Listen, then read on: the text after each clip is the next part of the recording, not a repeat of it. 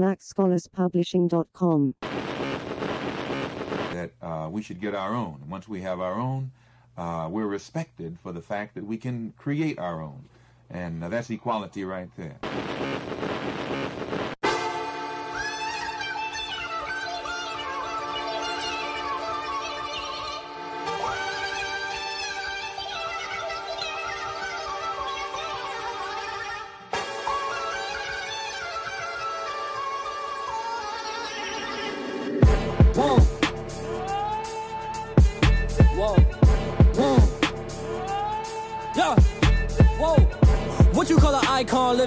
Start a record label, Misfits just did it. Whoa. Nylon cover five minutes. Oh. We up too hot in the business. About to make a movie independent. Mm. Woo! Welcome to the Black Scholars Podcast. I am your host, Leonard Andre Wilson Jr. Welcome to episode six, featuring Chelsie Griffin. You guys will enjoy this interview. Chelsie is uh, originally from Kentucky. She's now living in Louisiana and she works for a parish, which is a school district um, that is very peculiar. And as you listen to the interview, you'll quickly figure out why I describe it as such. Nevertheless, welcome again to the Black Scholars Podcast. Find us on Facebook, Black Scholars Podcast, IG uh, is at the Black Scholars Podcast. Twitter, uh, you can find me at Black Scholar ONL. That's Black Scholar ONL, short for Black Scholar Online. Uh, also, email us Black Scholar Podcast, the Black Scholar Podcast at gmail.com. I've got a book I am releasing August 1st, which is going to be, drumroll please, free for you. Now, if you want a paperback version, uh, you will have to pay for that. But I am going to be giving out digital copies of a ebook called uh, "Becoming an Effective an Effective Black Educator." Becoming an effective Black educator. It's ten purpose-driven strategies that I have tested, um, created, learned, borrowed, stilled, and revise as my own. Um, it's really 10 of the things that separate me from the pack. It's 10 of things that make me a great black educator, uh, just an educator in general. And I know that there's some teachers out there that, with a few of these tips, a few of these strategies, um, and remember they're purpose driven so you have to be purpose driven yourself. They're really going to take your class uh, it's going to take your teaching your career uh, to the next level and i look forward to you guys reading that. Again that's coming out august 1st free for digital copies uh, paperback physical copies you will need to pay for. I also have the black scholars uh, shirts uh, they're black and gold. You can check those out at blackscholarspublishing.com. Uh, shout out to our sponsor, Edge Entity. Uh, ladies, if you need to uh, work on some hair growth, guys, if you got some patches in your beard, then go to edgeentity.com. Code is Black Scholars. If you need me, you can call me. I stay busy making money. You know what is on my mind. All I think about is honest. I stay busy working on me. I stay busy with my business, homie. I already hit her when you left her lonely. She is not the type that likes to take things so. Would you like to go ahead and introduce yourself to the people, who you are, where do you teach, what grade, what subject? Um, the only thing is, I'm not. My principal does not allow us to use the name of our school. That's cool. Okay. Um, you want me to go ahead? Yeah. Alrighty. Hi, um, my name is Chelsie Griffin. I teach in South Louisiana um, in a very small community called Don. I teach fifth grade ELA, and I'm also currently a PhD student, um, and I am studying curriculum and instruction with an emphasis in literacy. Awesome. So, why curriculum and instruction and not leadership, which is the focus of our show today? well, okay, so I actually think that the most important job is to be in the classroom and to be able to make decisions um, that actually support our students directly. I do think administration is extremely important, but when I think about like my my focus and my heart, I really feel like we have to get a concrete curriculum down. I can't just keep going into leadership and pushing a curriculum that does not benefit our students um, and that is not culturally responsive. And then I also want to just grow instructionally so that I can support my students more. I want to know everything about SPED and how do I support students with dyslexia or support students that have ADHD. Um, and so I just feel like the instruction component is at the core of what it means to be a teacher. Okay, you said you were in South Louisiana, correct? Yes, yes. But you are originally from. I'm originally from Louisville, Kentucky. Okay, and how'd you end up in Louisiana? So I did teach for America, God bless. Um, and they placed me in South Louisiana, and I actually just decided to stay. So I'm I'm my fourth year at my placement school. Okay, okay. Yeah. So you've been at the same school the entire time. Yes, the entire time. Okay, and what made you want to be an educator, become an educator to begin with?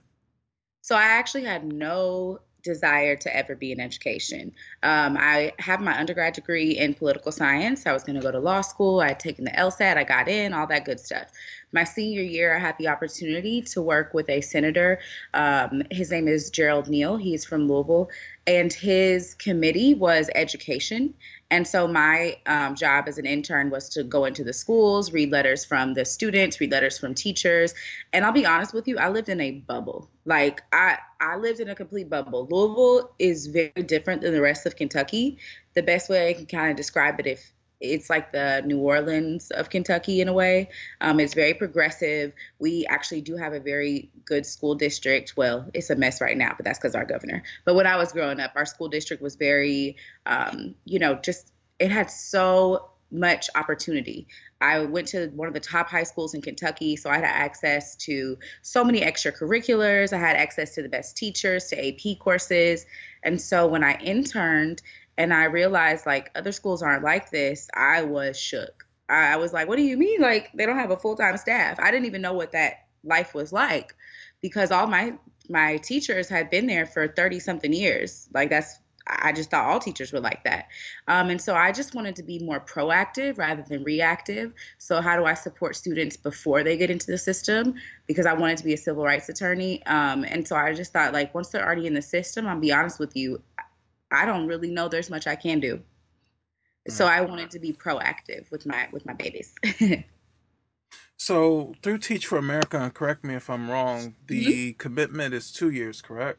Yes, it is two years. Okay, but you're still there going into yes. your fourth year or fifth year? Yes, my fourth. Going into your fourth year. Yes, I am. Why'd you go beyond the two year commitment?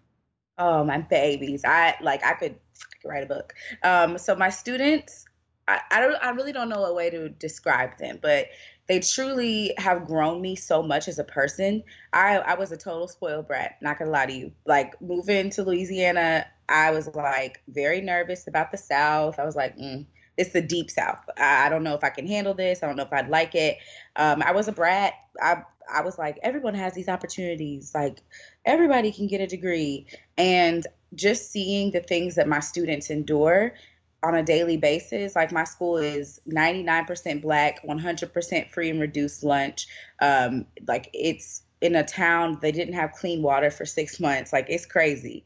And seeing the things my students endure, but every single day they still come back hungry to want to work, to want to grow themselves, to improve, and like how much they love one another as well because they all um, come from the same community. Donaldsonville is very, very small. I, I, I just don't know. I, I don't. I can't leave them so let me ask you this. Do you feel like you have an obligation to be an educator? Do you feel like some type of calling, like something spiritual that kind of pulls you into the classroom at this point? I got, I have to say both. Um, okay. I, I do feel like it is my obligation as a black woman to support black children because I, I have not seen justice being done to them in education. So I feel like it is my obligation to stay there, to support my students, to give them love, to cheer them on because I know the world's not going to. But then I also really do feel like this is my calling. Like I didn't think that I'd ever want to be a teacher, and now I can't imagine doing anything else. Like it fills my heart with so much joy to see kids succeed, to see them grow, to see them excited to grow. And so I, I think it's a culmination of both. And so you mentioned that you're in a doctorate program, um, instruction and curriculum. Is that correct? Yeah, curriculum and instruction. Yes. Curriculum and instruction. Okay. What university are you going to? Louisiana State University. Okay. So is that completely, wait, do you have to actually show up to like classes or is that online or, okay. Okay. Yes, both. So during the school year, um, it's it gets stressful because I have classes usually two times a week, um, and I would have to go to campus. So I work in Donaldsonville. That's about an hour away from LSU. So I would literally have to like leave ten minutes early um, from school to be able to get to class on time. Um, and then I also take online classes as well. So like this semester, I'm taking summer semester, I'm taking 12 hours. Ooh. So two online classes and two actually on campus classes. And you do realize that in grad school, full time is nine credits, right? You said you're doing 12? Yeah. Okay. All right. I'll be praying for you. Thank you. I took nine during the school year and 12 during the summer. Okay. I got you. And uh, how far are you in your program? Whew, that's a great question. So that's like a triggering question to ask PhD students. I don't know. I'm not in charge of none of that. Um, I, Now- really, You, said PhD. Is it PhD or is it EDD? PhD. Oh. Not- Yes. Okay. I wanted to make myself a little more marketable. Okay. That's fair. Uh, but yeah, so PhD. I'm sorry, I just completely lost track of what I was just gonna say. Um, we were saying, uh, I was asking how how long have you been in the program? Oh, I'm sorry. Mhm. Okay. Um, so this is my. I've been in a year and a half in the Okay. PhD program, and so when I'll be finished, though, nobody knows. Do you at this point you have an advisor, committee to help? Mhm. Have you started I your dissertation? No, no. Okay. Um, so I have a chair and I have a committee already um, put together. I have not started my dissertation. I'm only my first year into my coursework. So I'll probably finish my coursework hopefully within the next year, year and a half, and then I'll focus on solely on my writing. Okay. And um and tell me shut up if I get too nosy too because No, it's okay. okay because yeah um what was I gonna say um so how how are you paying for your doctorate program? Are you doing financial aid or are you paying out of pocket or what's going on? So? I'm super blessed Okay. because um, Teach for America actually paid for like a, a good chunk of it. So it paid. For your doctorate degree.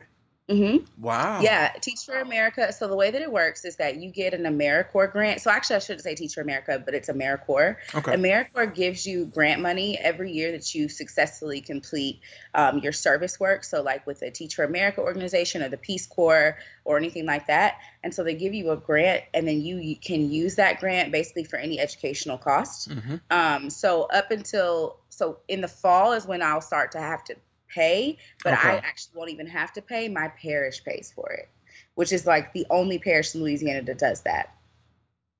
And by parish you mean your district? Oh. I'm sorry, a school district. In Louisiana, we call them um, parishes, but Okay. a school district. So your district is paying for your paying for your doctorate degree. Yes. Wow. Now I have to say, so some interesting dynamics about my district. Um, I'm not going to say the name of the district because because I don't want to get in trouble. Sure, sure. But the dynamics of my district are that it is very wealthy. Um, the east side is extremely wealthy. The property value is ridiculous. The homes are million dollars. Like kids come to school BMWs. And then the west side, which is the side I teach on, is completely impoverished. And Okay. it is segregated by a bridge across the Mississippi River. Like when I tell you I've never in my life taught a white child, I've never taught a white child. Um, it is, and all the children for the most part on the east side are white, and all the children on the west side are black. And so we honestly reap the benefits of having the east side in our parish because that property value allows for our school to, you know, get Chromebooks, iPads, books that we would not be able to get if it was just based off of the west side's um, property value. Is your school one to one? I'm sorry, Is your school one to one? I I'm not familiar. You talking about Title One? Oh no, uh one to one meaning every student has a piece of technology that they Oh yes, yes. I'm sorry, I've never heard that before. Yeah, one to one. Um so they get to take the devices home? Yes, in Oh, in fifth grade. Fifth so grade, okay. it's a really cool program. Um, starting in third grade. So the way that my school is situated is that it's a third through fifth grade school. It is not a regular elementary school because we have a primary school. There are only four schools in the entire West Side. So um, there's a primary, which is pre-K to second, then elementary, third to fifth, middle, sixth, eighth, and then you know ninth to twelfth is high school. And so the program starts in third grade. They get one-to-one iPads. Um, they don't get to take it home because they're just too young and can't keep up with it. But the incentive is that by the time they get to fifth grade, they'll be able to get the Chromebook and to take it home. It's kind of like a rite of passage. And then the parish actually allows them to buy that Chromebook for $20 and keep it for the rest of their life. Nice. It won't Yeah. last the rest of their life, but nice. It won't. It, doesn't last- it doesn't last through the school year. But you Right, know, right. it's it's a good. They actually a good gesture, one yeah. in high school, Okay. so they can buy the one from high school and use it for college, which I think is amazing. That makes more sense. Yeah, definitely. Okay, awesome, awesome. Um, what was I going to ask you? Wow, your district pays for your doctorate degree. I'm so jealous of you right now. does. It does. It's the only parish that does that. Yeah. And I will say the parish I work for is amazing. It has its issues, but every parish does.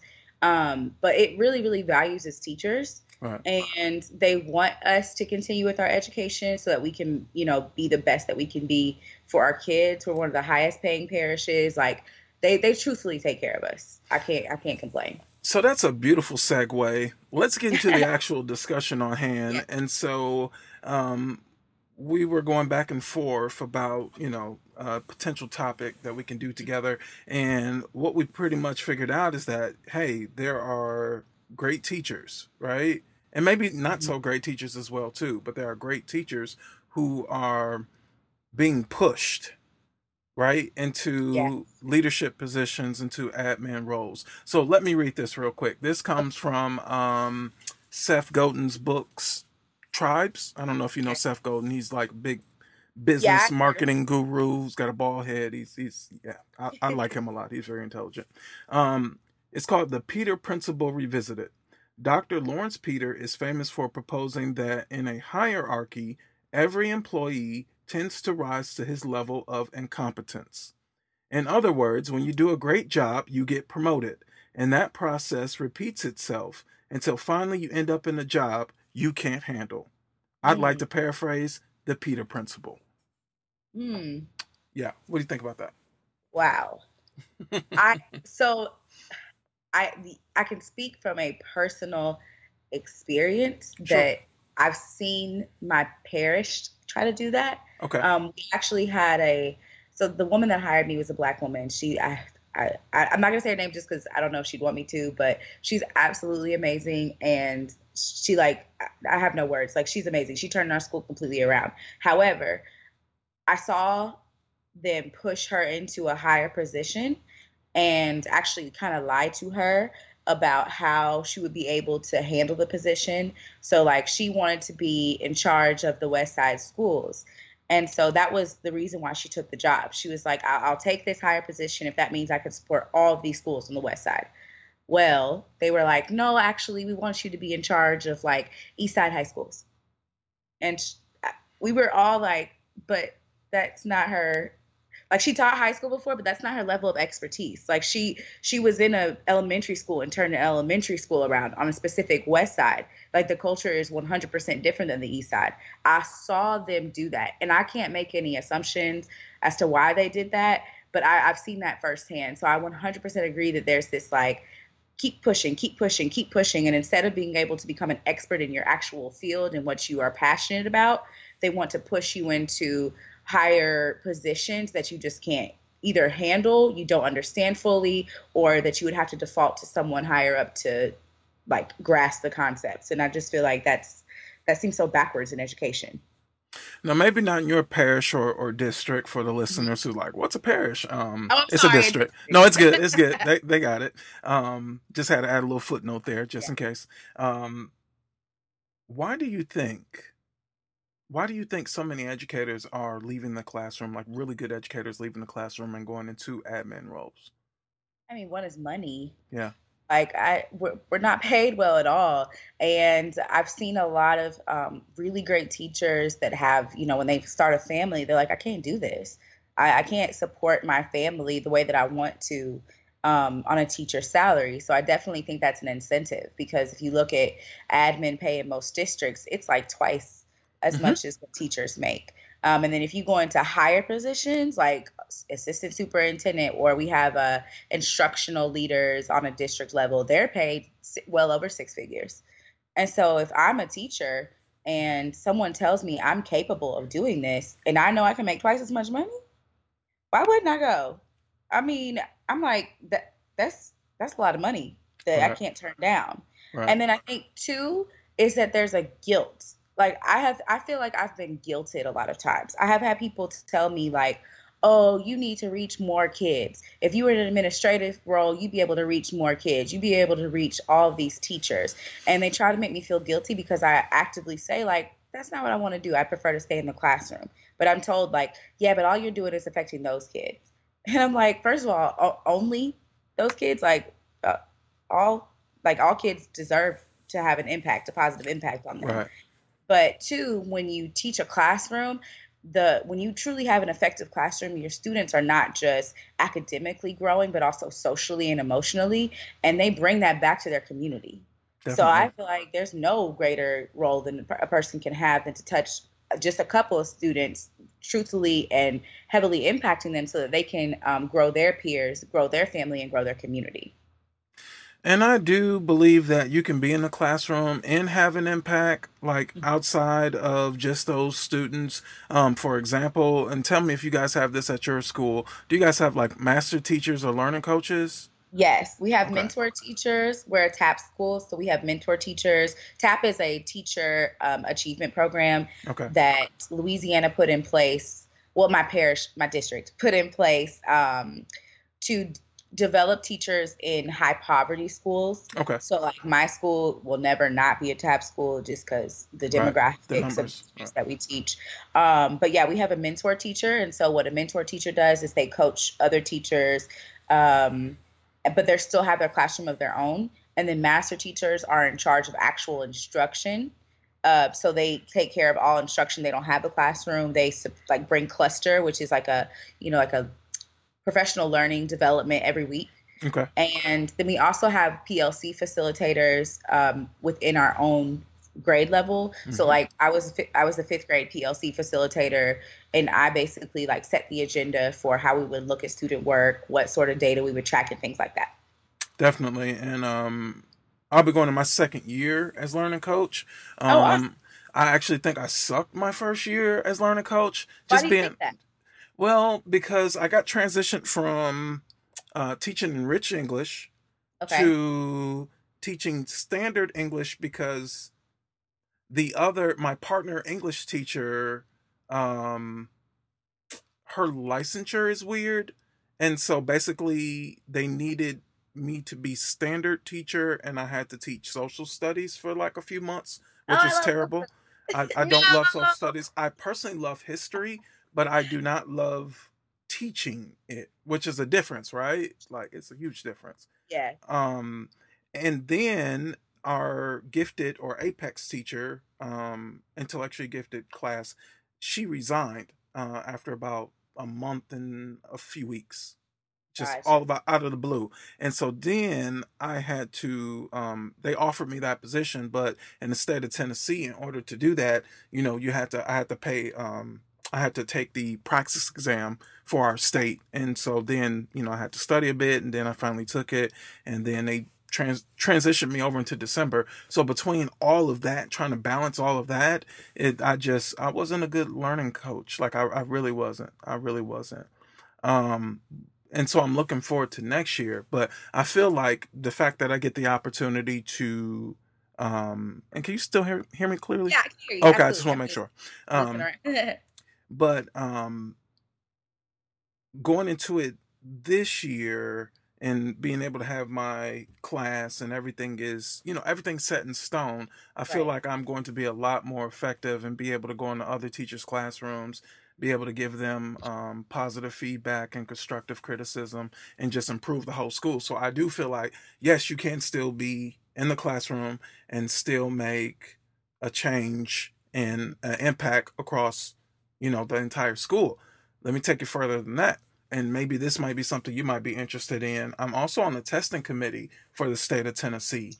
Yeah. Um, are you are you on the testing committee for your state? and I Okay. wrote and I wrote benchmarks. Uh, so like our Dope. well, I'm sure they would know what benchmarks are, but uh, the Sure. quarterly tests that our Mhm. students would take to determine how they're doing throughout the year. So I helped to create the benchmarks as well. And that's for the entire state of uh, Louisiana. That's for my parish. okay, Um, for your district. uh, Gotcha. but also, so I actually was a little bit involved in the LEAP process, Okay. um, uh, which is our state test. Okay. So somewhat, but mo- mostly like the parish testing. But yeah. Yeah. But yeah, I mean those opportunities are out there. Do you know who your vendor is for Louisiana? Are you guys a Questar? Uh, no. I want to say, Pier is it Pearson? Would that be a vendor? I'm not really sure. Yeah, Pearson think- would. They, it might be under, you know, Pearson I'm owns sure. everything. So Yeah, exactly. yeah, it, there's no telling what they're actually called. But yeah, Right. Pearson would be the, I guess, parent company and whatever, you know, testing company is Yeah. under the umbrella. definitely don't use Questar. No, Okay. I do not. Okay, okay. Well, Questar hasn't been um, doing so well in Tennessee, um, but nevertheless, um, I'm, I'm working with them, and actually, I'll be headed to Nashville um, uh, next week for the testing committee as well too. So, Nashville's yeah. the best place on the planet. Just so you, I, I love Nashville. oh, me too, me too. um, but in that role, I get the opportunity to. I'm on the item review committee, so I actually get to look over items for reading language arts for grades seven and eight specifically, um, and also they're going to uh, allow us to do some bias review work as well oh, awesome. too. So we get to check uh, uh, check for that. You know, on the testing and the potential items that they could use in future testing. So I feel like in that way, and also, um, have you done any like speaking engagements or anything yet? Like, Yeah. Okay. Uh, so I I did actually was on um, the BBC. Okay.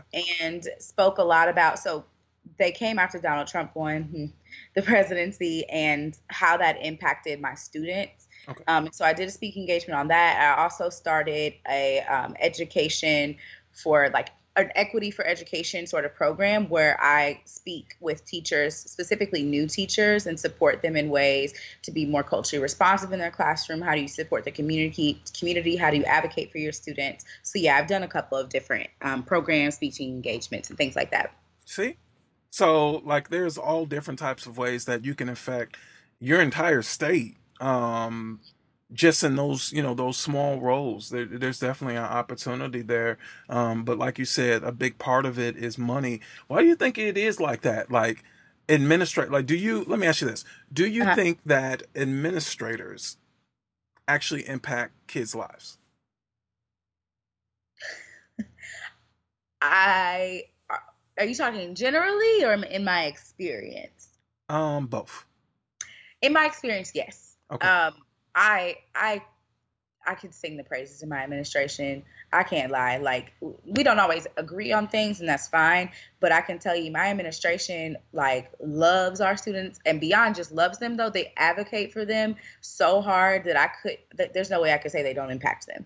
Like my principal has to fight daily with our parish about because they want us to do certain things in our curriculum. And she's like no they're not there yet. Like our like two years ago 80% of our um, school were non-readers like non-readers. Mhm. and it's a third to fifth grade school. We was doing phonics in fifth grade.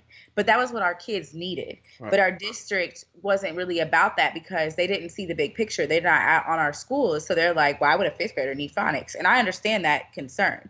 But my principal was like no that's what our kids need to support them in foundationals. We have to be able um, to build those skills to build the capacity in them and that's what we're doing and she may have gotten in trouble about it but she was like that's what we are doing because that's what our kids need. And so i definitely on a personal level level like i've been so blessed with an administration that will go to bat for our kids and will do whatever our kids need not what the district wants us to do. Now generally speaking Yeah. i don't know. Right. because I but I've only been at one school, so it's really difficult for me to speak on, you know, what other administrators are like, but I can go off of my friends' stories, a lot of my teacher friends, and I'm not sure if that's the case all the time. And I don't know if that's the administration's fault or the district's fault. Because when you're consistently taking principals out of their school like from this meeting this meeting this meeting or i need to you know come into your school and do a walkthrough and i expect to see this and this i'm not so sure that you can say that it's administration's fault. I think it's a top down effect. Agreed 100% agree with that yeah. Because definitely like um i've even had kids say this year and last year oh that's our principal? Like and i and i have a really good relationship with my principal so i'm looking i'm like you know i have to look from the yeah i have to look i have to look from the kids perspective. They thought one of the they thought the assistant principals and the um our instructional facilitator who is who is great they thought they were the I'm actual like, like, yeah like that was the principal shocked. i'm like no that's i was like no he's he's the assistant principal that's not the head because they don't see her. And like for her, to be fair, they have her do like the dog and pony show, like you oh. said, right? She's got to go to these meetings. She got to meet with these people. Um, she's very active and she's been very encouraging for me to do stuff at the state level and work with other districts and whatnot and share my expertise. So she does that as well. Um, and she's just very busy. She's just not there all the time. She's not in all of the classrooms. Um, I mean, I've got seventh and eighth graders like, that's our principal. Like, I, that's the principal. I'm like, yeah, that's, that's the principal. Like, she'll speak during morning meetings. So I was kind of shocked yeah. that they didn't know. I, I don't know what they thought she did. I guess they just thought she just maybe they thought she was the superintendent or something. Who knows? Yeah. Because she comes around every blue moon, which pretty much what the superintendent does. Um, but uh, yeah, that that that was our situation. So and see at our school, so uh, um, on the west side, our school is kind of the shining light. It's like the ah, this is what can happen when you know, you have great teachers and effective coaching and all this stuff. And the other schools aren't necessarily seen as that. And so, what our parish likes to do a lot is I really don't know a better way to put this. Um, I guess like low key pimp us out not in like a I don't mean it in a derogatory way. No, I understand. But it's like I want to share what they have done with you all constantly. Mm. And while that is great, I, I love that our kids are being highlighted. I appreciate, you know, that they recognize our hard work. That is not how schools are ran in real life. Right. I like that is not how a normal day would go. And so when you're constantly being thrown out of your routine because it's like, can we send these people into your classroom and these people to your school? And we want to show everybody what TAP can do. And my principal is constantly having to be in these meetings to like show us off. Uh, how do you expect her to get a job done? And it sounds like your principal effectively, because what would you say the primary role of a principal is? Would you say it's to support their teachers, their educators? Um, I think that it's beyond support. I think it's advocating for us. I hmm. think it is giving us a voice. I think that it is speaking up for the staff um, when you know something is incorrect or when you know that they need something more. I think that's really the biggest role. I think that she advocates for us so that we can advocate for our kids. I like that. I like that. So, do you think that there will ever ever be um, this gap, this disparity between uh, admin pay and teacher pay, will that ever be, you know, minimized or? No. No. No, I, I I don't think because I think one of the biggest things is people get in their head that oh teachers only work nine months out of the year. A lie. That lie. right, right. We all know blatant lie. false, right? Not true, right? And but, every black know, educator listened to this just laughed. Yes. I, like you know, we only work nine months out the year, so why should we pay them more? I've heard that from like superintendents of school districts say that. And so I think that there's this like assumption because I know principals, most admin are at least 10 month employees, but like um, principals are, you know, all, all year round. And right. so it's like they should get paid for this. Like they're there every day. And I'm like, no, that twice as much for extra. you know, even if the nine month thing were true, which it's very, very false, right? Right. But even if it were true, then they deserve to get paid two times as much or sometimes more. And but but I also think, look, this is about to be a, a I'm, I'm about to just go on a limb here. Sure. I believe that race and gender have something to do with it. Because when you look at administration, no matter what your school demographics are, so like for example, at my school, um, we're a staff that is like 80% black, which is very new because I pushed hard for that. Like my first year was majority white teachers, and I was looking around and was like, nah. Um, and so I pushed really hard for that. And my principal had my back, and she understood why it was that our students needed to see people that looked like them, all that. Um, but when you look at leadership, it does not reflect the staff. Mm. And our leader, like our administrators, are white, and they're great people, but they are white women that are running a school that is 99% black.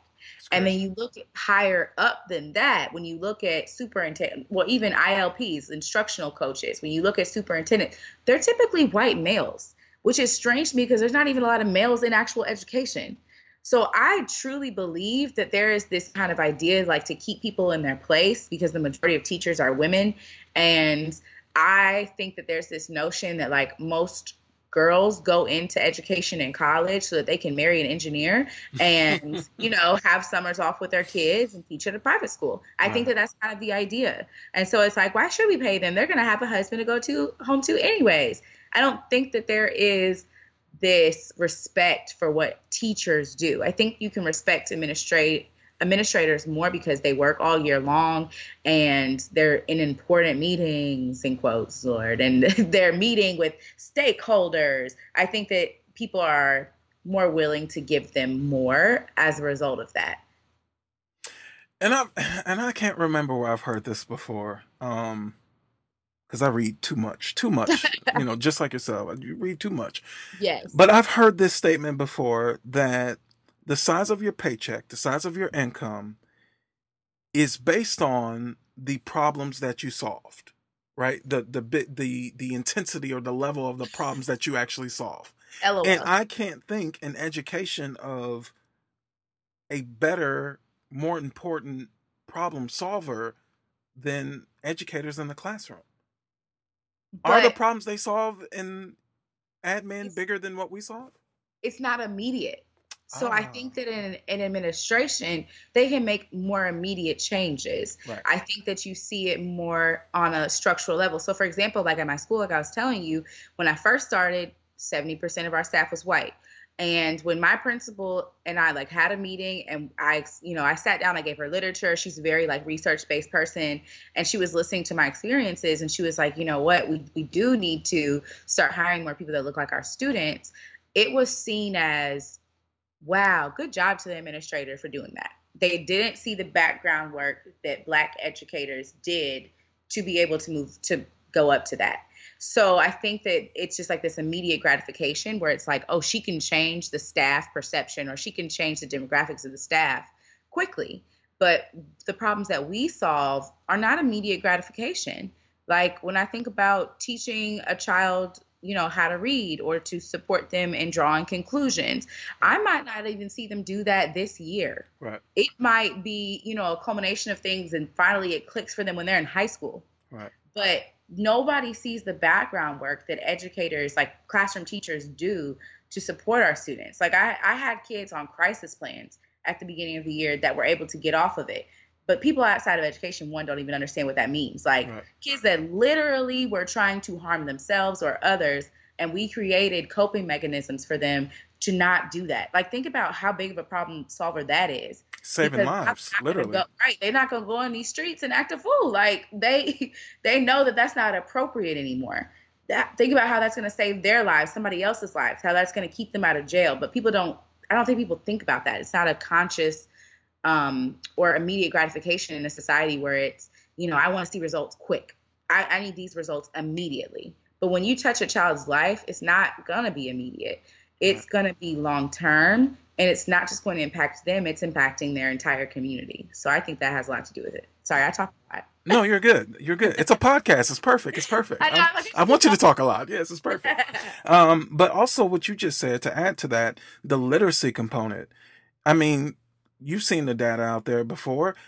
Prisons, you know, the private investors in the prison systems, they're looking at those third grade reading scores. Third grade. Are those kids literate? Oh, they're not?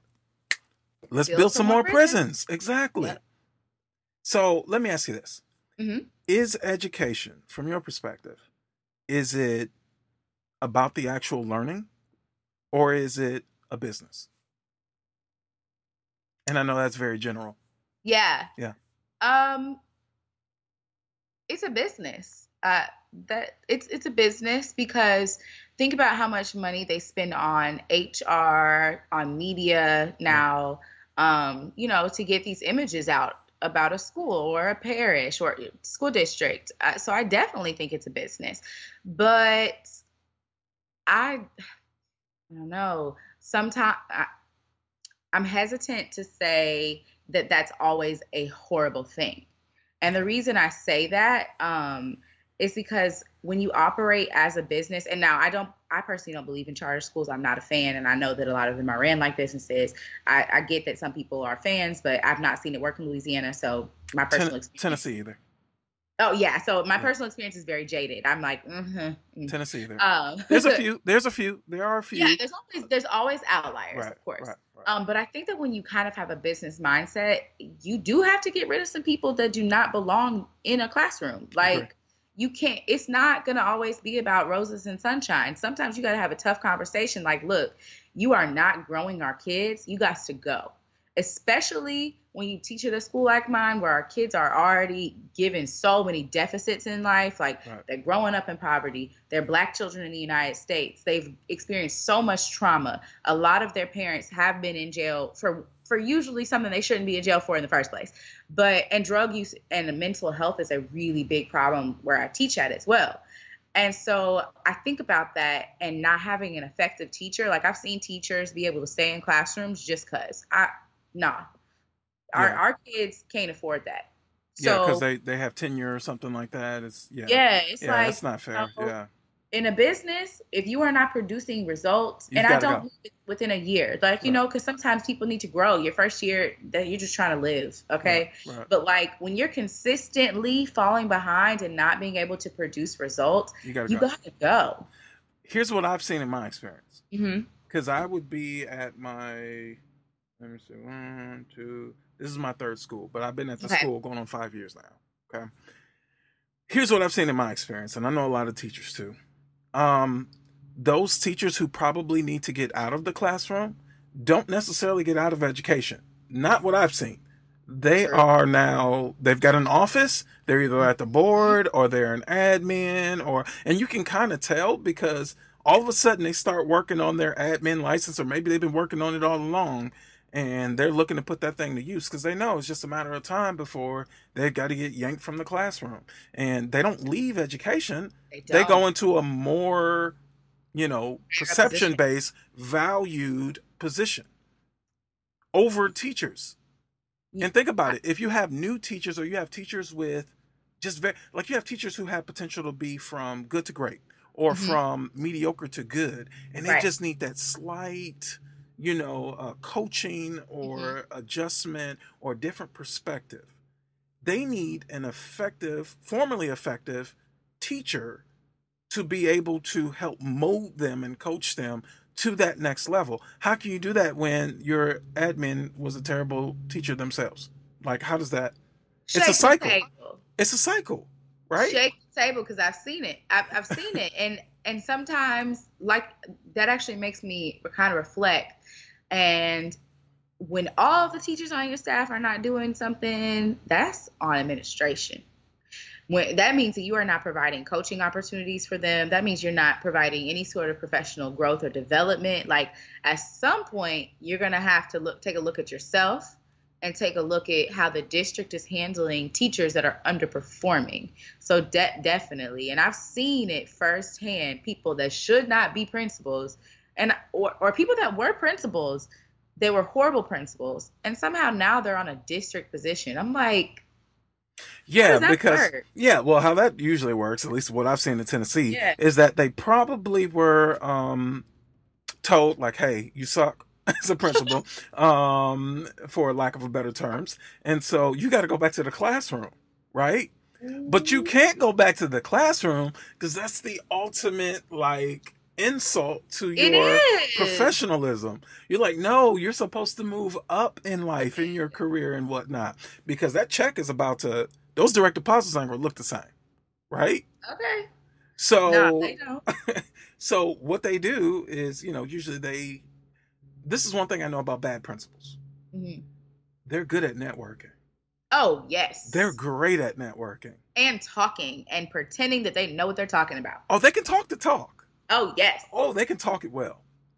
You go in their office, they got a billion books, They oh, can talk the all talk. The, all the studies. all yes. of them, and you Oh, believe they yes. read them all because they can No, give you absolutely. they can give you a sound bite from each one, right? An excerpt from each one. But No, because they network so well, instead of going back to the classroom, they moved up. they just move to the board. That's cr- that's crazy. It- It's I mean, what we call it's what we call, and I guess this is a Chicago term. That's called finessing. They finesse Oh the yes, system. finesse. Oh yeah. because it's a system, right? They learn how to finesse the system. and they skating. I mean, in They. Greek, bro, they skate. They skating through. Okay, they didn't earn those stripes at all. They don't deserve that position, but somebody let them through. Mm. Yep. And to the detriment of you know the parishes, the school Yeah. districts, the the actual good admin who actually care about what they're doing and want to support their teachers. I mean, like you said, it's a trickle down effect coming Yes. from the top, you know, and it's like, what what can we do? Like, what can we do? So, um, let me ask you this: Mhm. You seem to be a person that moves off of, like you said, you feel like this is a calling for you. You, Yes. would you say you're uh, purpose driven or or driven by passion? Would you agree with Uh, that? probably both, but passion is probably the biggest thing. Okay. I I'll be honest with you. If you were to ask anybody that knows me and describe me in one word, they would definitely say passionate. Okay. Um, like I don't know, my my when I'm involved in something, I'm like absorbed completely, and it's kind of sick because like my students. Like I, I think about them 24 7. Like my first year teaching, I had to go on anxiety medication because I would be sitting in bed like, I wonder what this kid did, or I wonder how, what I wonder, you know, what he's eating today. I wonder if he's taken care of. And during the summertime, it's like the most traumatic time for me because I'm like c- constantly worried about my kids, and I'm like, okay, did they eat today? Um, because a lot of them, you know, that's their only meal is from school, or you know, who's home to take care of them? Because I know their parents work three jobs, so I would definitely say like I'm just passionate specifically about my kids, and that makes me more passionate about education. Like they have instilled this passion in me. Yeah. And not only that, because you're so passionate about the kids and the classroom and the art and science of, of, of teaching and learning, that makes you effective. That's why you're great at what you do because you can't, like, if you're going to be a, like we said, good to great, if you're going to become Right. a great, te- like, you have to constantly think about these kids. Yes. Because if you just okay, I punch you, and and I mean this could be a different episode, but I'm sure you've seen teachers who are just collecting a check. Oh yes, I felt like I probably talked about this on every episode thus far. Every at one point, like every day. there's teachers who are just that- collecting a check. I oh honey, I I we we had to get rid of about seventy percent of our staff. Yeah, When I when I came into my school, um, how many people? They had a fifteen percent retention rate. Mm, That was purposeful though. right. My administrator, my principal at the time got rid of them. If you were not about it, and like at my school, it's just not a type of school where you can just coast through. It's not. Right. Like my my principal requires a lot from us, as she should. We do home visits. I ride the bus home with my kids. Like I I go to football games. I go to track practice.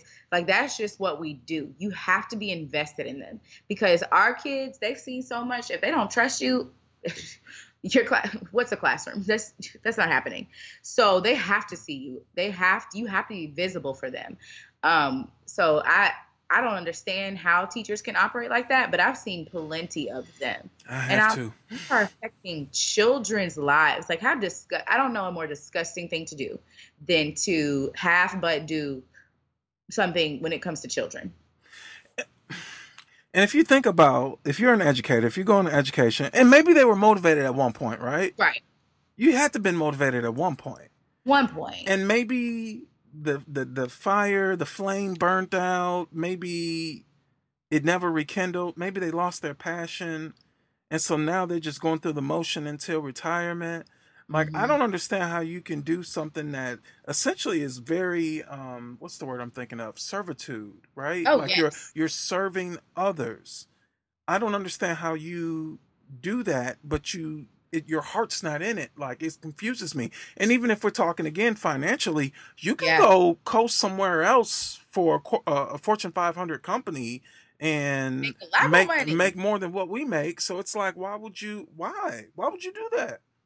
Why? Well, I, I've been trying to get into like the minds of teachers that do that just in my like PhD um, courses. Like, how do we evaluate, you know, great teachers and why do certain teachers stay in the classroom? And like you said, I do believe that some of them have good intentions, but I'll be honest with you, this is a stretch. But I believe some teachers intentionally want to harm kids. There's no Mm. I, I, I at some point you just got to say the truth. When you are consistently underserving students, and I don't mean underserving them and not realizing it, because I do know teachers that are busting their butt. Like I do, I do know teachers that are busting their butt, and they're honestly just not good at this. They're just not good. Like I don't know another way to put but it. they're, but they're trying. But they try. They're trying, Right. Okay. I, there are teachers, you know, that stay there until nine o'clock at night and they're still not the best, but you know that they love the kids and they're busting their butt. But there are also people that intentionally know that they're screwing over kids and they're in the classroom. And I don't know if it is a hate, I don't know what the hatred is coming from, but there's no other way, no other conclusion I can draw than like you must hate them. Like if you are underserving kids on purpose, you must not like them. And I don't know if it's because you want a child to feel the way that you felt in school, hmm. because I do think that that is possible. I do think that it's like these people broke me down, so I'm going to do the same thing to this child. Or I don't like this certain community, so I'm going to make sure they're continue to be marginalized. I, there's no other conclusion I can draw at this point because you know that you trash and you don't want to change it. I, I know, te- like you know you trash and you still like I don't care. you know you're trash and you're still there. Dude, like you get ones of your observations and parents coming up to the school trying to fight you, sis. You trash. Facts. Look, I teach. If you're getting ones on your observation, you need to just go. Look, I teach in the hood. So you you come at somebody's kid crazy. Oh yeah. My parents, my students' parents, be up there in the heartbeat. So if somebody trying to fight you every week, you might want to reevaluate yourself. Reevaluate your career. Maybe you should maybe you should go into admin. Do something, please. go on, go into leadership, please. Oh, that's to hilarious. So let me ask you this: with your doctorate degree, um, and I know you're passionate about the classroom now, have you thought about doing um, collegiate, uh, being a, becoming a professor? Yes. Okay. Uh, Would you try to Would you try to do both, or No, I don't think I could. I don't. I don't know how that would even be possible because a lot of these schools are so research based that I would have to Yeah. be away a long a, a, wa- blah, blah, blah, a lot. Um, like my chair is in London and Ch- in Chile and Brazil and Mexico doing studies, and that's like my passion. I would love to do that as well. Right. Um, so I don't think I would do both. I hate to say this because I kind of feel like a hypocrite, but I would love to create like a mentorship program for black educators, specifically black males, Mhm. um, to ret- recruit and retain black males. The only reason I say I feel like a hypocrite is because I feel like I would have to leave the classroom to create that within a, a Mm. collegiate setting. Mhm. And I don't want to leave the classroom. And I do think the biggest impact is in the classroom. But I also know for a fact that like we need more black educators to stay in the classroom and to be effective not just stay because it's a black body but to stay Right. because like they're the best at their craft because in my Right. opinion like at my school the last like i was teacher of the year this year and all the teachers of the year the past years have been black women like i know that when you see a child that looks like you it, there's just something in your heart that's like i have to i have to do more for them like when when i see a child that like that little girl has braids in her hair too and that could be my kid i'm going to bust my butt because i would want somebody to do that for my child and so i would like to do that on a collegiate level and supporting black educators and like creating courses that support black education and like what does it mean to be culturally responsive Um, but I do feel like I would have to leave the classroom for that, which is like heartbreaking. It's actually something I'm struggling with right now. Now, are we saying never for admin for you? Do you think that you'll ever develop that passion or calling or? I never say never. Okay. Because I like to take opportunities. Um, I like challenges. Right. And so I would never say never. Okay. But unless it was like an Afrocentric school district, to be honest with you, I don't think I'd want to be in administration. I don't want to work with those people. I don't like adults. Like they suck. That's adults usually are- the problem. That's usually they the problem. are like I don't like working with a bunch of people that are know-it-alls in it in like district levels because that's what they are. They go off of research, and now research is great. I read 24 7, but I'm gonna go by experience. I think that qualitative analysis is so much more impactful in education because kids are not numbers. Right. So, like, I don't want to be sitting around the table with people being like, well, the studies show that 25% of black children need this. And I'm like, but I actually teach black children and they, they don't need that. Right. So I'm not going to do that. or Right. like, I was a black child. I, I know what, you know, I've experienced being a black child in education. So you might want to listen. Right. So I don't think so. But I never say never. I'll leave it at that. So let me ask you this, and I probably asked you this before. Good. Um, as a black scholar, a black Mm-hmm. educator, what do you think we can do um, or needs to be done to improve the profession for black educators?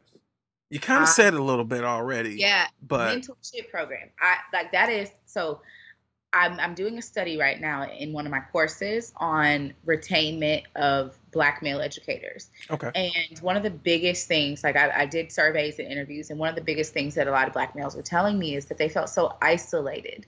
They were the Hmm. only black male in the school, right? And like that's exhausting. There's two Like, of us. I'm- There's two of us, Yeah, including like- myself. Yeah.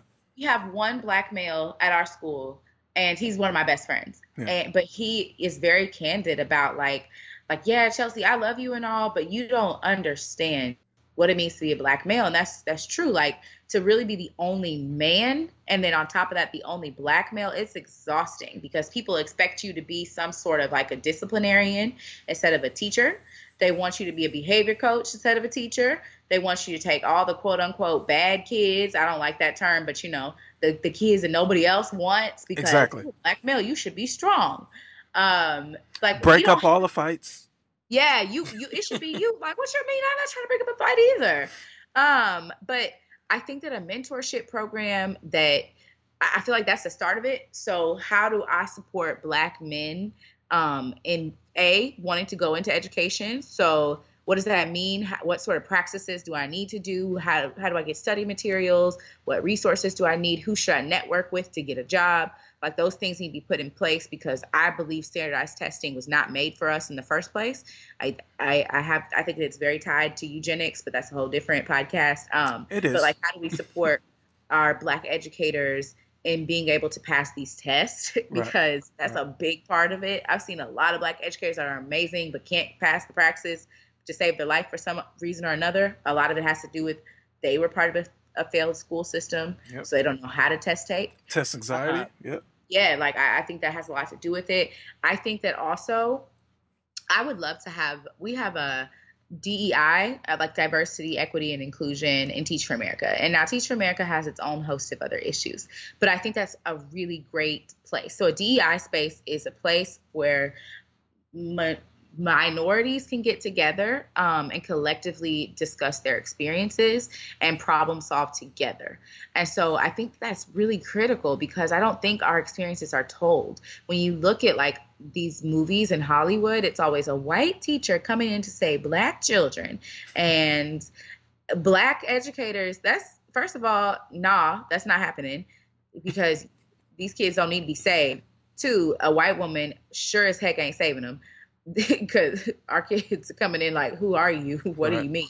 Right. Um, but I think these DEI spaces will give us more of an opportunity, one, to vent, because sometimes I just need to vent. Sometimes I need to be like, these white women don't understand what I'm saying. Like uh, we we had a situation where a white teacher had said something about one of my girls' hair, and it was like you could just put it in a ponytail, and And it triggered me so bad because I remember that experience as a black girl of my white teacher telling me that and telling me I'm out of uniform because of the braids in my hair.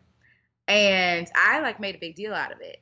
And the other white teachers were like, I don't like I don't understand why you're why why does that matter? Like she was out of dress code. And I was just so frustrated because I'm like, you all are not hearing me. Like I, I need someone to actually hear me when I say, like, I'm triggered by this because I've experienced this before.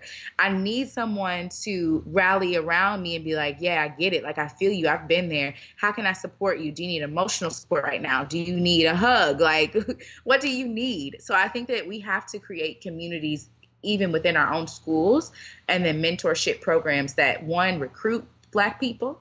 So I go into HBCUs because I can tell you for a fact I worked for Teach for America when I was a senior in college as a campus coordinator, Mm-hmm. and uh, we did not go to HBCUs to recruit. It, it wasn't a thing. Even even my parish when we do um, like the recruitment fairs and things like that, we don't reach out to Southern University, which is like the staple of the Black community in Baton Rouge. Like it is everything in Baton Rouge, um, on north in the north side, uh, and we don't reach out to Xavier, even though we reach out to Tulane, which is up the street, and LSU, which is up the street from Southern. And so we have to create those programs that go and have outreach and recruit these Black teachers. Another thing um, is that we have to advocate for Black educators by advocating for HBCUs. Southern University got its education department funding slashed by over 75% Why? because our bless bless Bobby Jindal, the former governor, um, made a big cut to federal spending, and most of that spending went towards HBCUs and funding them. And so, because we don't have a huge football program like LSU does to supplement those costs, Right. um, they had to they had to cut the programs that were not bringing in as much money, and unfortunately, education's not. They had to put more money into engineering because that's what brought back money to the school.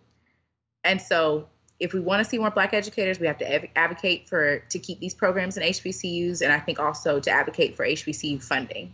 I just said so much, but no, and it all made sense because that's not an easy resolution, right? Mm-hmm. Like it's it's very complex, much like everything dealing with this American being dealing with American being black. Anyways, all right. yes, yes.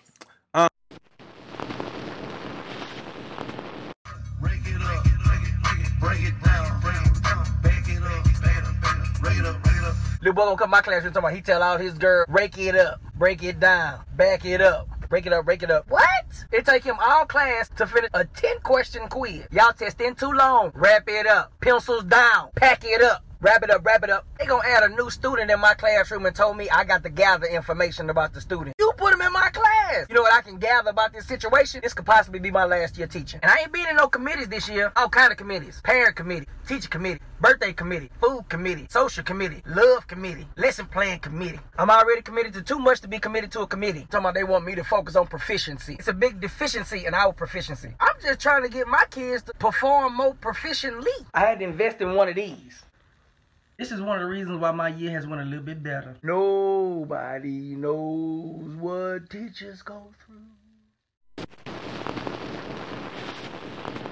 so Jonathan just like gives so many stories of one of people that have made it out of poverty, but also what the effect of poverty has done on people. So like one of the characters, Christopher, um, was homeless when he was a child and saw a lot of drug abuse and he ended up dying of a heroin overdose. But his brain was examined and it was examined like his prefrontal cortex was not developed even though he was well into his 30s but which i just thought was baffling. So jonathan Kozol, i fire in the ashes. Yeah.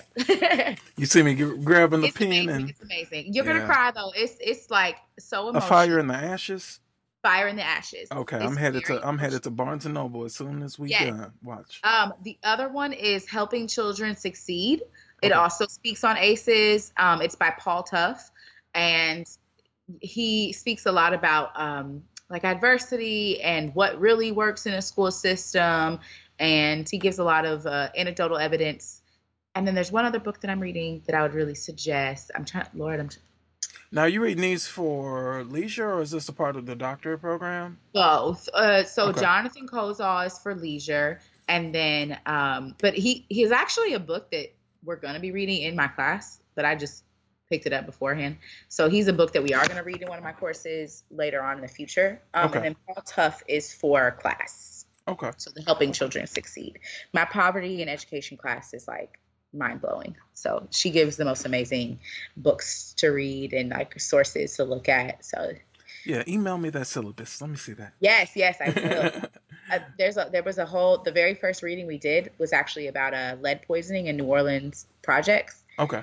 and uh, oh my gosh, like I, I didn't realize how much, like I knew what lead poisoning could do, but the systematic way that New Orleans kept these people in the projects on purpose with lead poisoning and how that affected a child's brain development, and how there was a correlation between dangerous crimes and lead poisoning. So like those kids that grew up in lead poisoning and lead poison projects were much more likely to um, commit a violent crime, but it wasn't as a result necessarily of just sociological uh, problems, but also brain. Right.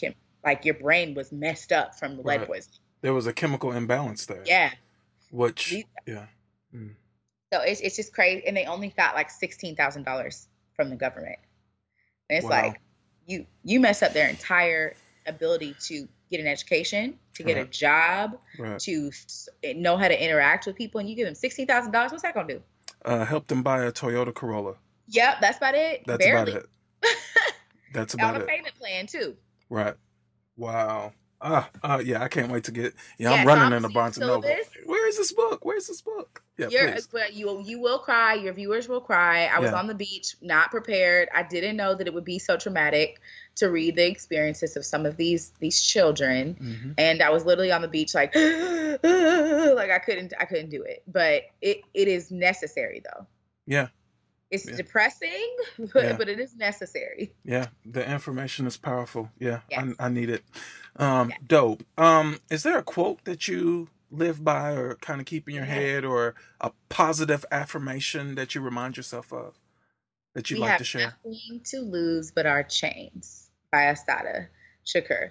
We have nothing to lose but our chains. I, I keep that in the back of my mind constantly, especially like when I'm getting nervous because I'll be honest with you, sometimes I sometimes I say things in my classroom that I know could get me in trouble. Me too. And Me too. you know, but it's the truth. And we're gonna have conversations about it. Yep. And if I end up getting in trouble, that's okay because I know that this is the best for my kids. And so I just always keep that mindset. Like I have nothing to lose but the chains that this country continuously tries to put on me and tries to put on our kids. And so if that means I get in trouble for trying to break those chains, and that, so be it. I'm anti-status quo. I've always been that way. Always. I've always been that way. So good thankfully you know i i thankfully i've i've been a very effective teacher or i'm sure i would have you know but maybe Hey. we got let go right as long as you can do your job then i mean that gives you some you know autonomy and some freedom like this i'm the instructional leader of this classroom i feel like this is a truth that i need to convey to my kids and i want them to at least have the option of you know developing their own perception on yes how the world works like yes yeah, I have very candid com I'm not gonna lie. Sometimes, sometimes our conversations I have in my class not only can get me in trouble, but I, I we get totally we just we're having a real conversation. Like it's Get not sidetracked yeah, we get sidetracked. but i still believe those are critical skills that we are engaging in Agreed. it's it's 100%. just because it's not a standard Right. or it's not a writable objective does Right. not mean that our kids are not constantly learning Yeah, like always learning. by having debates because we have debates in my classroom all I the love them. Time I love them. and they're in fifth grade. Yeah. and so like they i remember one of my one of my boys was like miss griffin the reason why i was able um, to do so well on that writing was because you told me to look at two different perspectives when i was debating whether or not college students should get paid. Like they constantly are like yeah i can use that skill. Well maybe i don't agree but i need to look at the other side as well. So Right. i'm here for anti-status quo sir I am as well. Love it. So dope recommendation, dope Yes. quote, dope interview. Any Oh. last Any last words you want to leave other black educators, black scholars out there listening? Um, don't get discouraged, Mm. uh, especially if you are the only one.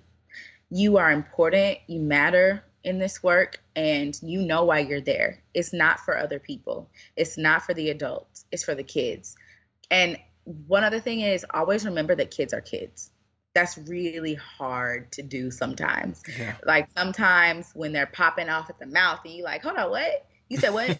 you know, uh, but especially our black children, Mhm. like we have to hold them dear and remind them that they are kids Yeah. and that they're gonna make mistakes. They're gonna say things that are mean. They're gonna say some things that are foul sometimes. But as the adult, we have to be that role model and example for them how to emotionally handle situations. We, you know, uh, embarrassing a child is not the route to go, Right. no matter how upset you are and especially a black child because that could mean like they no longer believe in the education system or Mhm. the, or teachers in general. So just keep that in mind. Kids are kids and you are important and the job that we do is the most important. I don't care what anybody says. Forget a principal, assist principal, teachers jobs are the most important job in a Agreed. 100% agreed. Dope. Well, this was awesome. That was it. Yes, thank you so much. See, I told you you didn't need a script. That was easy, but I feel like I just talked w- so much more Yeah. than you. And That's so, uh, Yeah, they don't need to hear from me. Yeah. Okay, okay. Yeah. Okay. They'll hear enough from me later. They don't need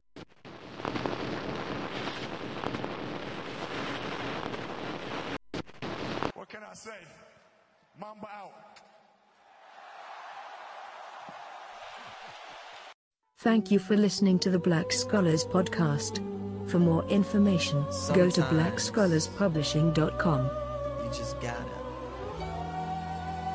go. You will never know what you could ever be if you never try. You will never see. Stayed in Africa, we ain't never leave. So no slaves in our history. One no slave ships, one no misery. Call me crazy, or isn't he? See, I fell asleep and I had a dream.